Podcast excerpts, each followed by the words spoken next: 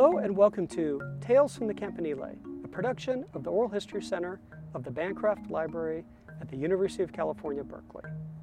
In our inaugural season, From the Outside In Women in Politics, we explore the long and embattled history of women who left their mark on the nation's political arena. Please join our host, Emmy Award winning journalist Belva Davis, for episode 5 Claiming Space in the Party Structure.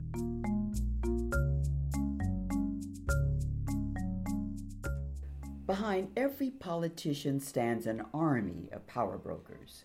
They are advisors who craft strategy, fundraise, direct campaigns, draft policy, and if successful, earn a seat within the party's state and national organization. Women had long worked within the party ranks, aiding in such behind the scenes activities. However, their vital role often went overlooked and unrewarded. Like other facets of America's political system, this too began to change. It's very difficult to find a woman who is free to move to Sacramento or to Washington for full-time mm-hmm. political offices. It means that they have to be either single or married to somebody who's a writer or a musician or something that is gives a portable skill, mm-hmm. in other words, or have no just no family responsibilities at all. Mm-hmm. But to to criticize the men for keeping mm-hmm. out the women from elective office is to me a lot of bunk and mm-hmm. is still. If you look over the rosters of legislatures in some parts of the South and uh, some parts of New England when they meet for six weeks every two years or something like that, a very brief period. Even Texas only meets for six months every two years. Mm. This is a manageable mm-hmm. kind of thing. Mm-hmm. Women in, in, civil service were really not given uh, much consideration. I think they were kept in the low pay, low mm-hmm. grade jobs to a great extent. Mm-hmm. There were a few exceptions. Mm-hmm. They can be used for their availability of time and energy, which is probably the most common and they would often be made co-chairman of something. And it was definitely understood that the their half was the inferior half, and that their job was to, for instance, if, if a comment had to be made by the campaign, the chairman, the male, would issue the press release, which the woman had probably drawn up mm-hmm. and typed, and take it over to him to okay it, and then she took it to the paper.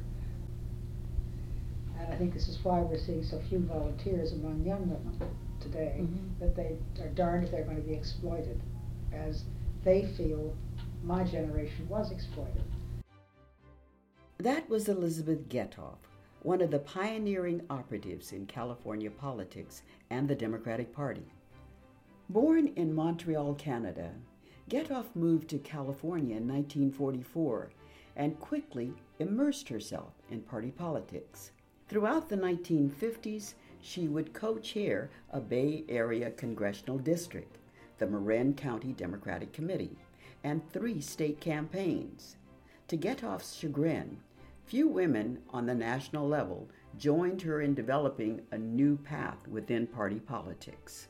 One of the key obstacles in opening the party's structure to women was the existence of the Women's Division, separate organizations that significantly isolated female participation from the central male dominated activities of the party. Gatov believed that separate was not equal.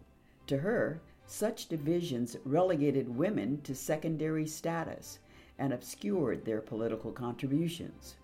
Gatov wanted to do the work and get the credit, so she refused to work exclusively with the women's division and instead continued advancing her place within the party's mainstream. Her work paid off.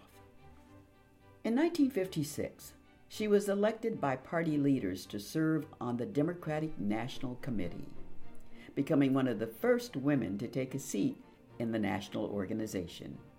Her skills caught the attention of even more party members. In 1960, California Governor Edmund Pat Brown appointed Gatov as Deputy Labor Commissioner. One year later, she was President John F. Kennedy's choice for United States Treasurer. What I was aware of was that it was viewed at that time as being the top woman's Mm-hmm. appointment. So I was highly flattered about that. Right. The job was something else again.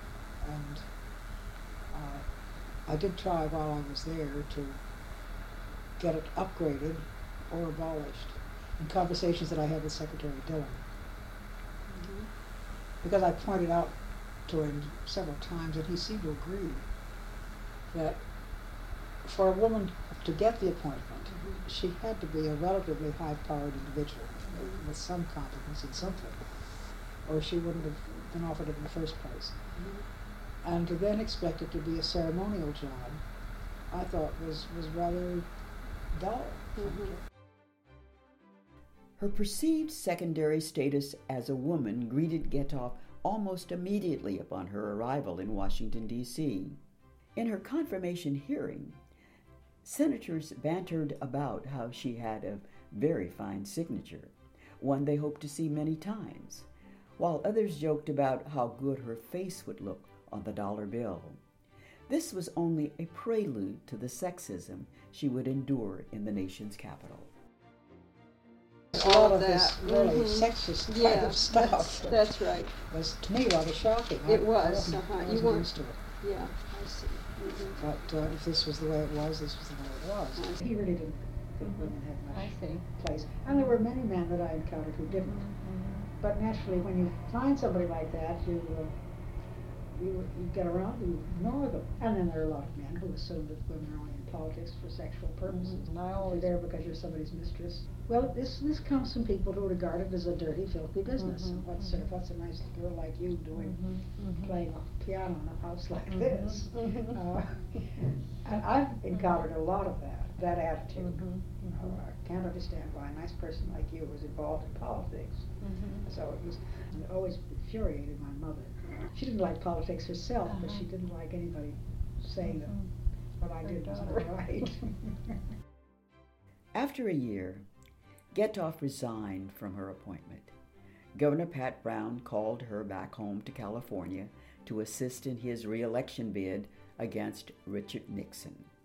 Over the next decade, she would go on to direct and co chair nine campaigns, both state and national.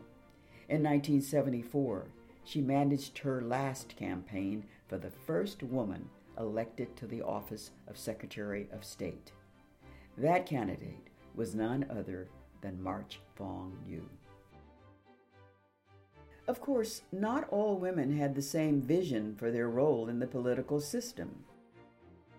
Interestingly enough, I uh, had never uh, participated as anything less than a total equal in any campaign I've ever worked in. And um, uh, though I, uh, I said, uh, as is usually the case, I ended up doing the nitty gritty and the work, but I also had an equal voice Mhm. in any decisions or any conferences, any anything. And I know that there's much been said about and much feeling um, that women got the uh, the hard work but never got the voice. Mhm. But in my own particular experience, this was never true. Mhm. Uh, I had just as much voice as uh, any man on a, a corresponding uh, level. Now, I didn't have as much influence or voice in that campaign as the state chairman of the campaign had, but I had as much as anybody else on that same level, and that was always true in every campaign.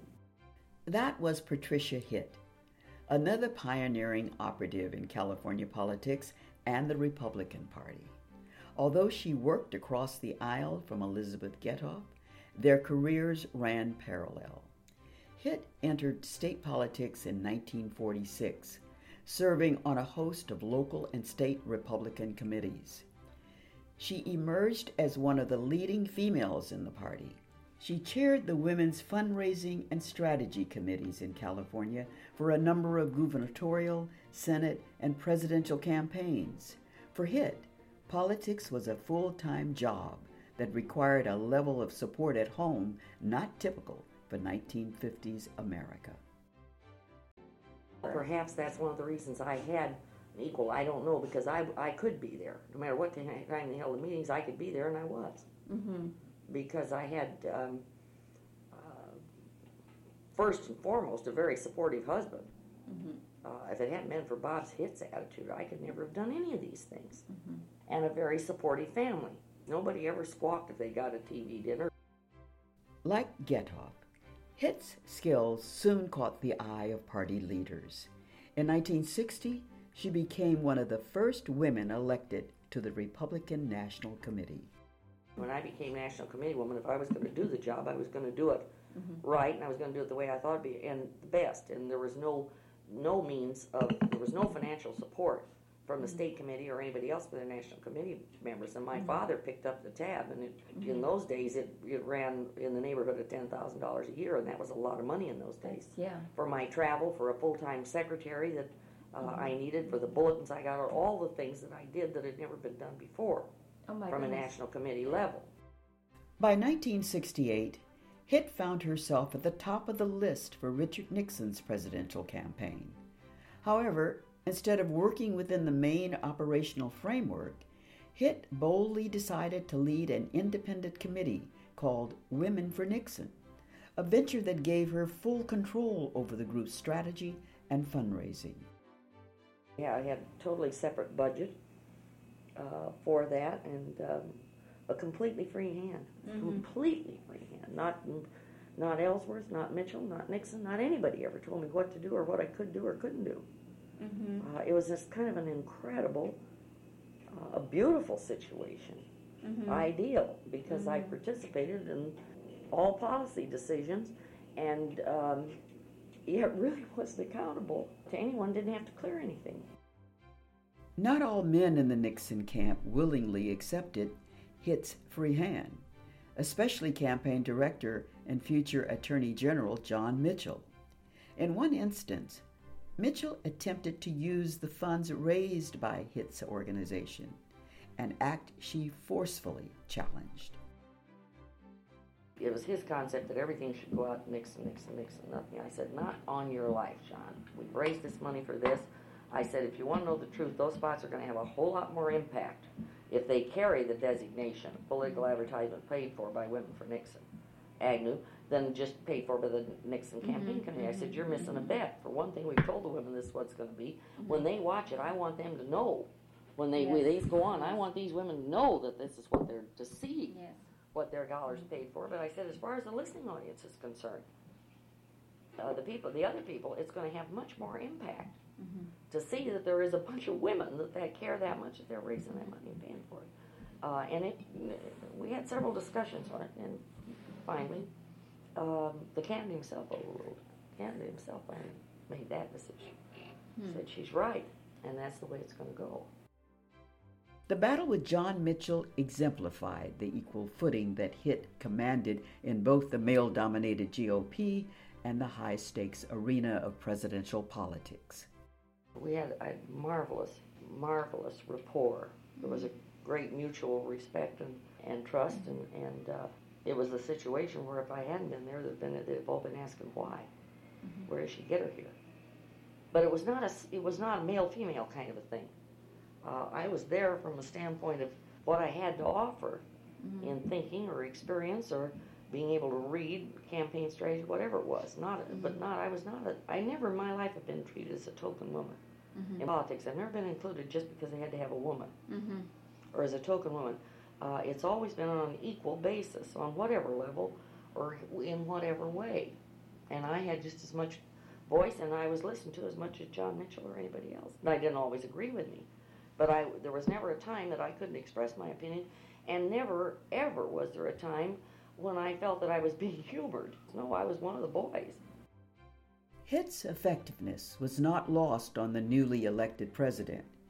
In 1969, she was appointed Assistant Secretary of Health, Education, and Welfare, becoming the highest ranking woman in the Nixon administration.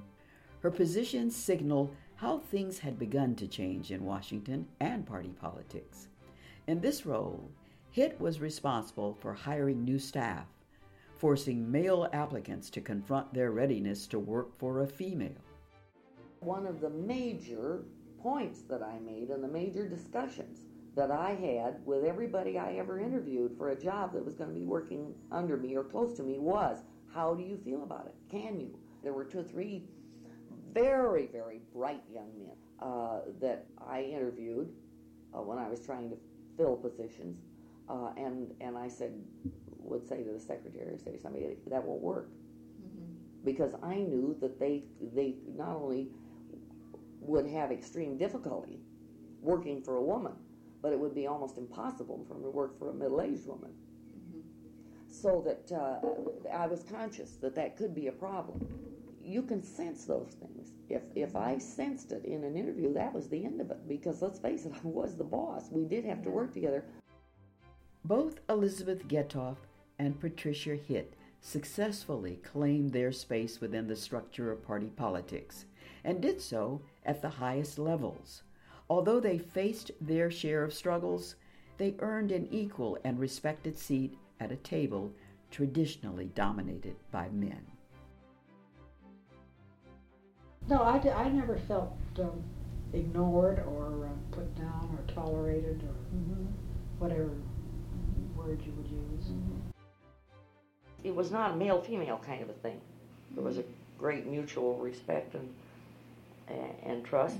Uh, I was there from a standpoint of what I had to offer in thinking or experience or being able to read campaign strategy, whatever it was. Not, but not. I was not. A, I never in my life have been treated as a token woman.